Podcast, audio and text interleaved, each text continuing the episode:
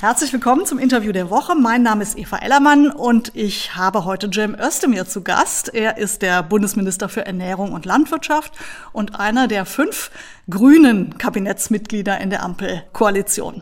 Guten Tag, Herr Özdemir. Hallo, Frau Ellermann. Herr Özdemir, es ist ziemlich heiß in Deutschland in diesen Wochen, in diesem sagen, Sommer. Und es ist auch sehr trocken. Und äh, wenn es dann mal regnet, gibt es immer Sturzfluten, Überflutungen, Starkregen.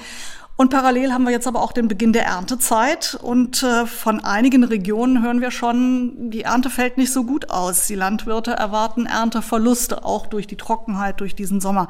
Herr Östermir, können Sie schon absehen, wie schlimm es wird? Also es ist sicher so, dass das Plan wesentlich schwieriger geworden ist. Ich war letztes Jahr ja auf dem Hof von Herrn Ruckwied, gerade zur Zeit der, der Weizenernte, durfte auch mal mitfahren, also beim Bauernverbandspräsidenten und als ich dann so einen Riss der, im Boden sah und ihn darauf ansprach, sagte er, ja, das ist eben das neue Normal mittlerweile. Mein halber Arm verschwand darin.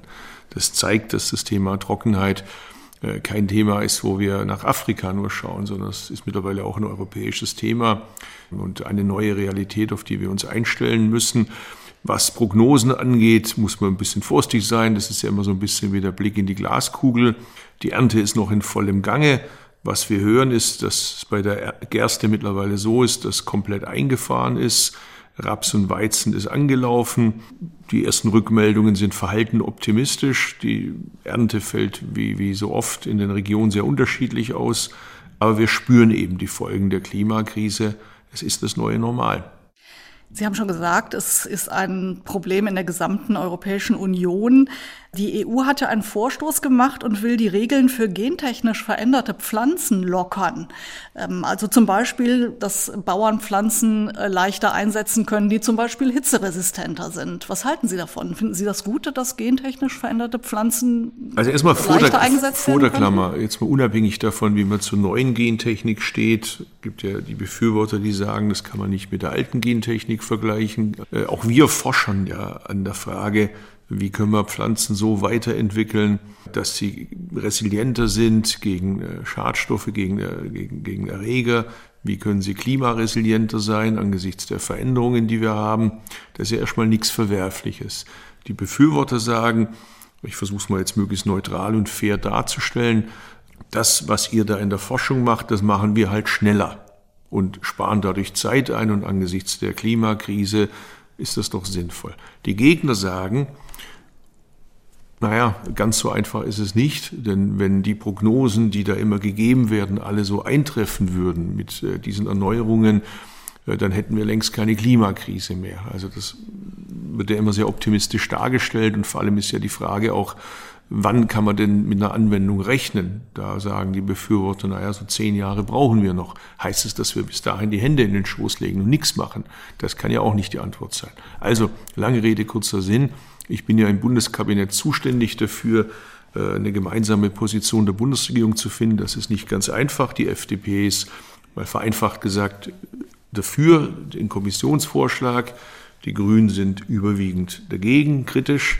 Bei der SPD gibt es, glaube ich, beide Positionen, je nachdem, ob man jetzt eher Kanzleramt oder die Fraktion fragt.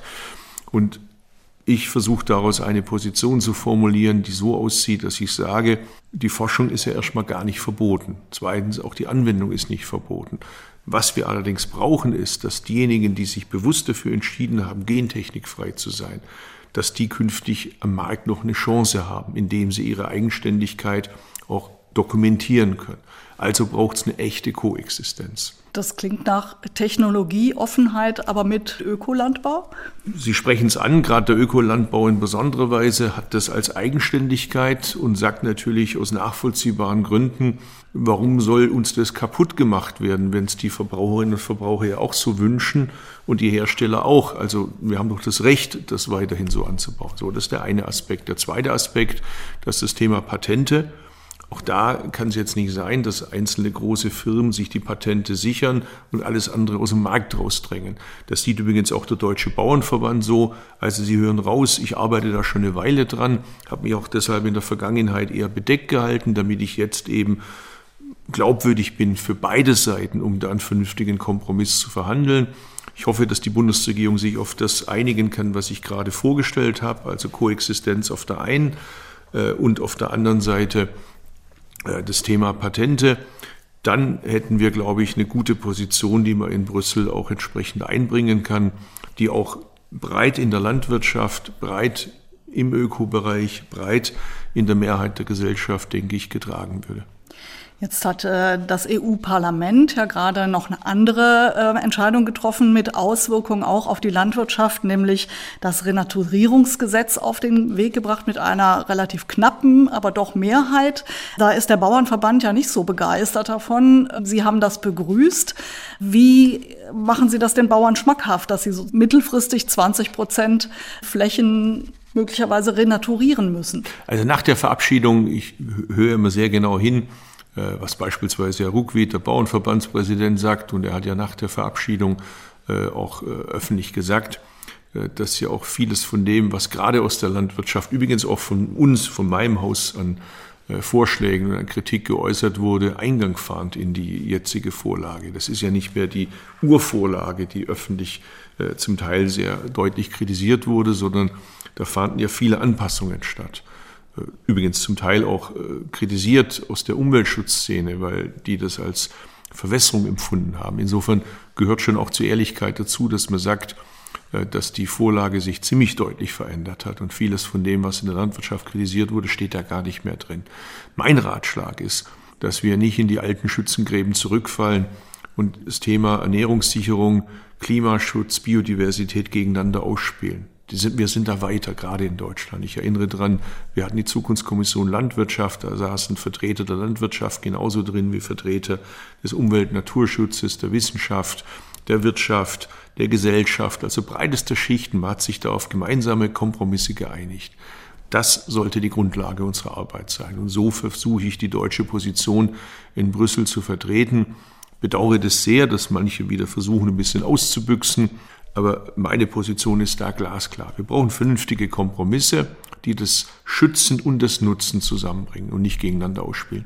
Im Interview der Woche ist der Bundesminister für Landwirtschaft und Ernährung, Cem Özdemir.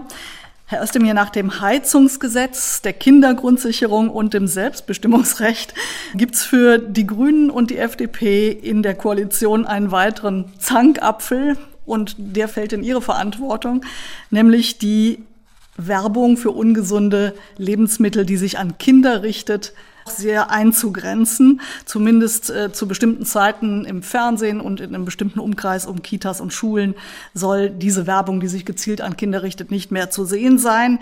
Sie haben ihren ursprünglichen Entwurf vom März nochmal entschärft und trotzdem sagt die FDP immer noch, fürs Essen sind die Eltern zuständig, das bringt nichts. Warum können Sie Ihren Koalitionspartner nicht überzeugen? Jetzt warten wir ab, ob ich ihn überzeugen kann. Erstmal habe ich mir das ja nicht aus den Fingern gesaugt, sondern steht in der Koalitionsvereinbarung drin und die setzt sich um. In der Koalitionsvereinbarung gibt es einen glasklaren Auftrag, dass die Bundesregierung das regeln soll. Produkte, die sich an Kinder unter 14 Jahre richten und zu viel Zucker, Salz oder Fett enthalten und damit äh, dazu beitragen, dass bis zu zwei Millionen Kinder in Deutschland entweder übergewichtig sind oder gar Adipositas haben. Von den Kindern, die Adipositas haben, 90 Prozent behalten es ihr Leben lang. Das heißt, sie haben eine kürzere Lebenserwartung, sie haben einen Verlust an Lebensqualität mit all den Konsequenzen. Und wenn man mal den humanitären Aspekt mal weglässt für eine Sekunde, was man eigentlich gar nicht kann, auch die gesundheitlichen Belastungen mit weit über 60 Milliarden Euro jedes Jahr. Das ist doch Irrsinn pur, was wir da machen. Und es ist ja auch nicht so, dass das gleichmäßig über die Gesellschaft verteilt wäre.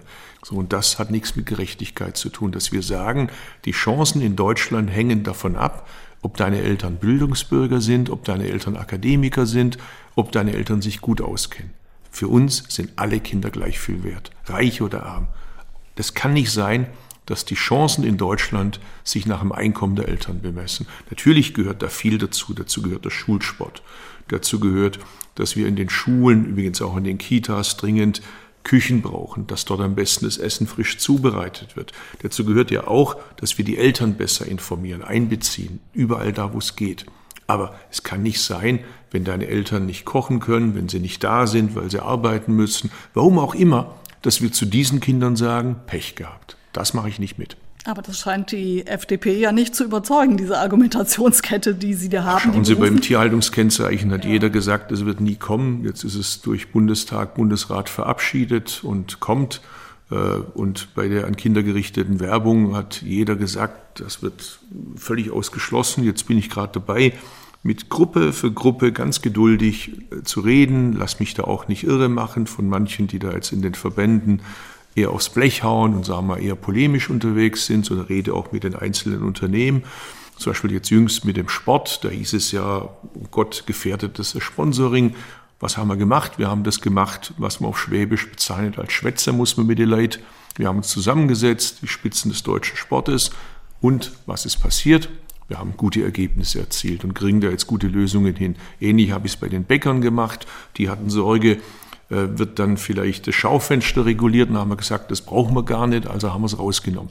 Also wir finden da gute Lösungen. Wer sich mit mir nicht einigen kann, kann sich mit niemand einigen. Aber die FDP beruft sich ja auch auf den Koalitionsvertrag und sagt, da steht eben, an Kinder gerichtete Werbung für Lebensmittel mit hohem Zucker, Fett und Salzgehalt darf es in Zukunft bei Sendungen und Formaten für unter 14-Jährige nicht mehr geben.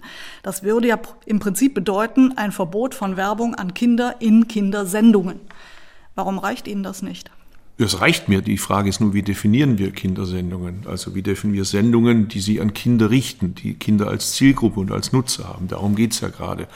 Und da sind wir gerade dabei. Meine Einladung an die äh, Partner in der Koalition ist, das kann man ja alles wunderbar besprechen, indem man den Prozess nicht blockiert, sondern in Gang setzt. Dann bringen alle ihre Argumente ein und das Verfahren ist ja ganz großartig geregelt in unserer Demokratie. Da gibt es Verbändeanhörungen, dann geht es in die Ausschüsse, dann können sich die Parlamentarier einbringen, übrigens auch die Opposition. Und dann wird ein guter Entwurf noch besser. Aber dafür muss der Entwurf erstmal ins Kabinett kommen. Und so ist es. Woran hapert es da im Moment? Dass äh, die von Ihnen genannten Kollegen das bislang noch nicht als äh, möglich betrachten, was ich sehr bedauere, denn wenn man ins Kabinett gehen würde, dann könnte man genau über diese Fragen ja öffentlich diskutieren. Da kann man sich streiten, da kann man gucken, wo sind mögliche Kompromisslinien. Ich sage nochmals, ich habe ja jetzt mehrfach gezeigt und habe dafür auch Kritik gekriegt. Ich bin kompromissbereit. Ich will ja gute Lösungen. Das Einzige, was ich nicht akzeptiere, ist, dass der Zustand so ist, wie er ist. Und ich akzeptiere auch nicht, ich bin einfach vertragstreu. Das ist ja auch eine schöne deutsche Tugend, dass man zu seinem Wort steht. Äh, und wir haben uns gemeinsam geeinigt auf eine Koalitionsvereinbarung und die arbeite ich fleißig ab. Und dazu gehört ja auch, dass wir das Thema angehen. Und ich sage nochmals, ich beschränke das ja nicht auf Werbung. Ich werbe ja auch gemeinsam mit den Freunden vom Sport für mehr Bewegung. Ich werbe dafür, bin ja auch gelernter Erzieher und Sozialpädagoge, dass in unseren Schulen, Kitas, übrigens auch in den Fabriken, auch in den Seniorenheimen, auch in den Krankenhäusern, in der Außerhausverpflegung, wir mehr saisonal essen, mehr regional essen, mehr pflanzenbetont essen, höhere Bioanteil. Und es wäre auch für unsere Bauern großartig, wenn großartige Produkte aus der Region unserer deutschen Bäuerinnen und Bauern stärker auch in der Haushaltsverpflegung zum Einsatz kommen. Für all das setze ich mich ein. Ja, aber offenbar fühlen sich doch viele bevormundet. Der äh, Bundesverband der Ernährungsindustrie wirft ihnen vor, einen ideologisch geprägten Ernährungsstil für die ganze Bevölkerung durchsetzen zu wollen, so nach dem Motto, die regieren in unseren Kühlschrank rein. Das war ja auch schon, schon so ein bisschen der Reflex bei anderen Gesetzesvorhaben, dass es heißt, man will uns vorschreiben, wie wir zu leben haben, man will uns vorschreiben, wie wir zu heizen haben, man will uns vorschreiben, wie wir zu essen haben.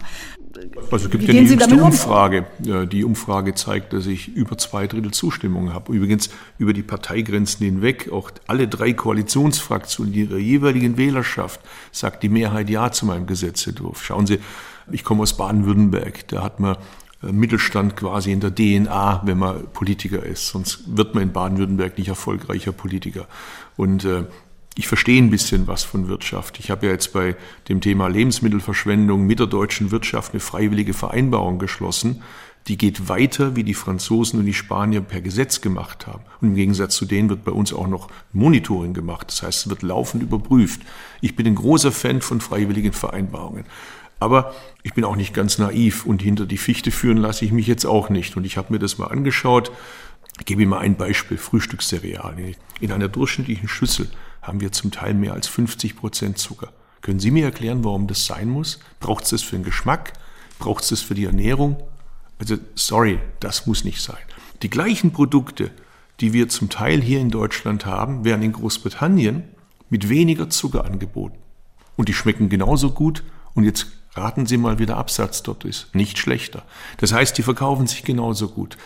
Es ist oft so, die Verbandsfunktionäre sind noch im Gestern verhaftet, während die Unternehmen, wir haben großartige Unternehmen in Deutschland, viel weiter sind. Die sind viel näher an den Kunden dran und die haben ja genauso ein Interesse wie ich in einem Land, wo aufgrund des demografischen Wandels wir immer weniger Kinder haben. Wenn jetzt von den immer weniger Kindern, ich habe ja die alten Zahlen von vor Corona, Sie können sich vorstellen, dass es nach Corona ja eher schlimmer geworden ist, bis zu zwei Millionen unserer Kinder, die wir doch alle gemeinsam lieben, ein massives Gewichtsproblem, Adipositas-Problem haben. Da kann ich doch nicht die Hände in den Schoß legen und sagen, Pech gehabt. Das ist nicht meine Position. Und ich bin mir ganz sicher, das ist auch nicht die Position unserer Wirtschaft. Die sieht es genauso wie ich. Und jetzt müssen wir halt gemeinsam Überzeugungsarbeit leisten für die, die ein bisschen langsamer sind und ein bisschen länger brauchen.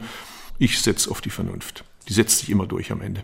Jetzt ist es ja so, dass diejenigen, die sie unterstützen, also zum Beispiel Ärzte, die Adipositas, Gesellschaft und so weiter, sagen, dass es war eigentlich schon keine gute Idee, das nochmal abzuspecken, das, äh, den Eben. Gesetzentwurf. Eben, also ähm, was Aber Sie sagen, man, Sie sind noch weiter verhandlungsbereit. Wo sehen Sie denn da noch weiteren naja, Spielraum, um Sie, auf äh, die FDP zuzugehen? Der Bundesminister für Ernährung und Landwirtschaft verfügt leider, das leider ist jetzt natürlich ironisch, verfügt leider nicht über ein Vetorecht im Kabinett, sondern er muss ganz normal seine Entwürfe einbringen und muss dann eben gucken, ob die Koalitionsfraktion in dem Fall das Go geben, dass er ins Kabinett kann, damit dann das Verfahren eingeleitet wird.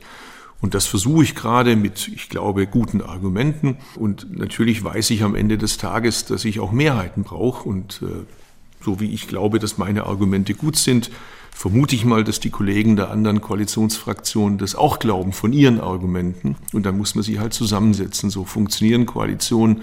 Wenn man es anders sieht, muss man halt bei der nächsten Wahl erfolgreicher sein. Aber welche Stellschrauben sehen Sie dann noch? Also es ist ja jetzt nicht so, dass ich sage, ich hau da jetzt einfach irgendwas raus, damit es besser durchgesetzt wird. Also, ein bisschen Argumente gehört schon auch dazu und Plausibilität. Ich habe ja das Beispiel genannt, dass ich mich mit den Vertretern des Sports zusammengesetzt habe und die hatten tatsächlich ein paar gute Argumente für Dinge, die man, glaube ich, besser regeln kann, damit es weniger äh, Missverständnisse gibt oder Unklarheiten gibt. Weil Gesetze müssen ja auch so sein, dass sie nachher am Ende ja nicht dazu führen, dass es Unsicherheit gibt. Und da hatten die gute Argumente. Und wer bin ich, dass ich mich dem verschließe, wenn jemand gute Argumente hat? Haben Sie sich ein Ziel gesetzt, bis wann Ihr Gesetzentwurf im Kabinett sein soll? Naja, wenn ich das jetzt sage, dann ist es ja eine Einladung dazu, dass man alles dafür tut, dass ich da Schiffbruch erleide oder auf einer Bananenschale ausrutsche. Das werde ich jetzt nicht tun, aber ich meine, ich war jetzt in einer Adipositas-Klinik, habe mir das angeschaut. Ich habe die Eltern gesehen, ich habe mit den großartigen Ärzten geredet, denen man übrigens gar nicht oft genug Danke sagen kann, weil das ja viel mehr ist als die eigentlich ärztliche Tätigkeit. Die meinen, die beraten die Eltern, die helfen denen, die fühlen sich oft alleingelassen. Äh, und die können ja nur einen Bruchteil der Leute behandeln, der Kinder behandeln, weil die Plätze reichen gar nicht aus. Also es wird ja immer schlimmer. Und den fühle ich mich im Wort. Ich fühle mich den Eltern gegenüber im Wort, den ärmeren Eltern. Ich fühle mich den Kinderärzten gegenüber im Wort. Ich fühle mich den Krankenkassen gegenüber im Wort. Ich fühle mich der Adipositas-Gesellschaft gegenüber im Wort. Ich fühle mich all denjenigen, die wollen, dass jedes Kind in Deutschland gleich viel wert ist. Dass jedes Kind in Deutschland das Recht hat, in Würde gesund alt zu werden. Gegenüber denen bin ich im Wort. Und ich finde, das ist Motivation genug. Cem Özdemir, Bundesminister für Landwirtschaft und Ernährung im Interview der Woche. Herr Özdemir, werfen wir noch einen kurzen Blick auf das Tierhaltungskennzeichen, das ja nun kommt, verpflichtend ab dem 1. Januar 2024 zunächst mal für Schweinefleisch, das verpackt im Supermarkt verkauft wird und ähm, es soll dann peu à peu noch ausgeweitet werden. Tierschützer sagen, da muss dringend schnell mehr kommen. Wann gehen Sie denn davon aus, dass das Kennzeichen auch auf weitere Tierarten und auch auf weitere Produkte, zum Beispiel Wurst oder so, übertragen wird. Schon dieses Jahr im Herbst. Wir arbeiten schon dran. Ich habe das ja so angekündigt, dass ich gesagt habe, ich habe mir angeschaut, drei Minister vor mir, die hier mal saßen, wollten das auch und haben es nicht geschafft. Es lag nicht daran, äh, dass die das nicht äh, wollten oder nicht, nicht konnten, sondern es lag eben daran, äh, dass sie am Ende manchmal auch an der eigenen Fraktion gescheitert sind, wie bei der CDU, CSU in der letzten Legislaturperiode. Und das hatte auch was damit zu tun, dass sie alles auf einmal regeln wollten. Und dann der, war der Widerstand so groß, dass es dann nicht ging. Daraus habe ich gelernt und gehe jetzt schrittweise vor, weil ich greife ja auch in etwas ein, wo Europa mitzureden hat. Ich muss das notifizieren oder auf Deutsch, ich muss mir es genehmigen lassen. Das habe ich jetzt erfolgreich geschafft. Also alles das, was man mir prognostiziert hat. Du kriegst in Brüssel nie grünes Licht. Ich hab's. Dann hieß es, gut, du machst jetzt ein staatliches Kennzeichen, aber du müsstest auch das Baugesetzbuch ändern. Das kriegst du nie hin. Ich hab's gleichzeitig. Dann hieß es, naja, aber wenn du das Baugesetzbuch hinkriegst, dann musst du auch an die TH Luft dran, die Emissionsschutzverordnung. Auch die habe ich durch 16 Agrarminister da sind viele von der CDU, CSU drin, durch 16 Umweltminister einstimmig durchgebracht. Dann hieß es, naja, aber dein Bundesprogramm ist ja schön und gut, aber die laufenden Kosten, wenn ein Bauer ein Darlehen aufnehmen muss, die gehen ja 10, 20 Jahre. Jetzt habe ich eine einzelbetriebliche Förderung über 10 Jahre drin. Genauso wie es von der Beuchert-Kommission ja auch zu Recht vorgeschlagen wurde. So, und jetzt heißt es, ja, aber was ist dann mit ausländischen Herstellern? Neben der Haltungskennzeichnung bräuchte es ja auch eine Herkunftskennzeichnung. Brüssel hat das versprochen, hat es nicht gehalten. Also was mache ich? Ich mache es jetzt national, da wo ich es darf, nach europäischem Recht. Der letzte Punkt, der jetzt noch offen ist, der ist jetzt die Frage, wie geht es mit der Finanzierung weiter jenseits der Schweine? Und da sind wir gerade in der Koalition dabei. Ich hoffe, dass wir es in dieser Legislaturperiode geeinigt bekommen, weil ich will das Ziel einhalten, am Ende an jedem Fleisch in Deutschland aus Nutztierhaltung und in jedem Vertriebsweg soll es diese staatlich verbindliche Kennzeichen geben. Und was ist aus Ihrem Ministerium jetzt die nächste Tierart und das nächste Datum? Erstmal kommt die Außerhausverpflegung und beim Schwein wollen wir den gesamten Lebenszyklus jetzt reinnehmen. Mhm. Und dann geht es Schritt für Schritt weiter. Sie sehen, ich mhm. kann sehr hartnäckig sein äh, und lasse mich da auch gerne äh, beraten und höre hör mir alles an. Aber am Ende des Tages haben wir zu lange gewartet mit dem, äh, weil das Gesetz hat ja im Prinzip knüpft es an an das, was Renate Künast damals bei der Eierhaltung ja sehr erfolgreich gemacht hat. Und wie man sieht ja, hat es ja den Markt wirklich beeinflusst. Und das Gleiche wollen wir jetzt beim Fleisch machen. Weniger Tiere bedeutet mehr Klimaschutz und kommen übrigens auch den Verbrauchern entgegen weil der Fleischkonsum gerade beim Schwein geht ja zurück. Insofern trägt es auch dazu bei, dass wir der Marktentwicklung Rechnung tragen. Den Tieren mehr Platz zu geben, ist ein Beitrag zum Tierschutz. Auch da kommen wir dem Verbraucherwunsch entgegen. Übrigens auch vielen Landwirten, die es ja nicht anders sehen. Ein staatlich verbindliches Label hilft dem Verbraucherschutz. Ich stärke Ihre Macht als Einkäuferin. Sie können durch Ihr Einkaufsverhalten entscheiden, wie das Tier gehalten wurde. Und die Milliarde, die ich dafür habe, hilft den Bäuerinnen und Bauern, dass sie ihre Kosten auch entsprechend abgebildet bekommen. Und so haben wir, finde ich, ein rundes Paket. Ich verstehe, dass es den einen zu weit geht, den anderen nicht weit genug. Aber so ist es immer bei Reform. Wie ist das aus Ihrer Sicht? Wird es zunehmend schwerer, Menschen mitzunehmen in Sachen Klimaschutz, in Sachen Tierschutz, in Sachen Umweltschutz? Ja, die etwas längere Antwort ist ja, weil das, was wir jetzt gerade machen, Sie fragen mich, ich höre Ihre Frage an, ich antworte dann und Sie fragen nach. Das ist ja leider nicht mehr die übliche Art der Kommunikation, sondern ein großer Teil der Kommunikation ist unterbrechen, anbrüllen, behaupten, dass man etwas gesagt hätte, Sinn entstellen, zitieren in irgendwelchen Telegrammgruppen. Ich habe gehört, der Minister hat gesagt, man soll gar keine Tiere mehr halten. Ich habe gehört, der Minister ist überhaupt gegen äh, Tierhaltung. Oder andere sagen, ich habe gehört, der Minister ist eigentlich ein U-Boot, der will, dass sich in der Tierhaltung gar nichts ändert. Also derselbe Minister ist eigentlich ein U-Boot und will in der Tierhaltung gar nichts ändern und der will die Tierhaltung gleichzeitig abschaffen. Beides zusammen geht ja nicht. Und beide sind aber fest überzeugt davon, dass sie das exklusiv wissen und dass ihr Wissen die einzige Wahrheit ist. Und das ist sehr schlecht für die demokratische Kultur und für den Diskurs, weil wenn nicht alle mit einer gewissen Grundhaltung des Respekts und der Neugierde sich begegnen, da geht eine Gesellschaft kaputt und an den Rändern wird es immer stärker. Und leider muss ich zugeben, auch wir die wir uns für die demokratischen Politiker halten, das ja im Regelfall auch sind, tragen manchmal dazu bei, wenn ich die ein oder andere Äußerung sehe, auch jetzt aus der Mitte der Politik. Das war das Interview der Woche mit Bundeslandwirtschaftsminister Cem Özdemir. Vielen Dank für das Gespräch. Sehr gerne.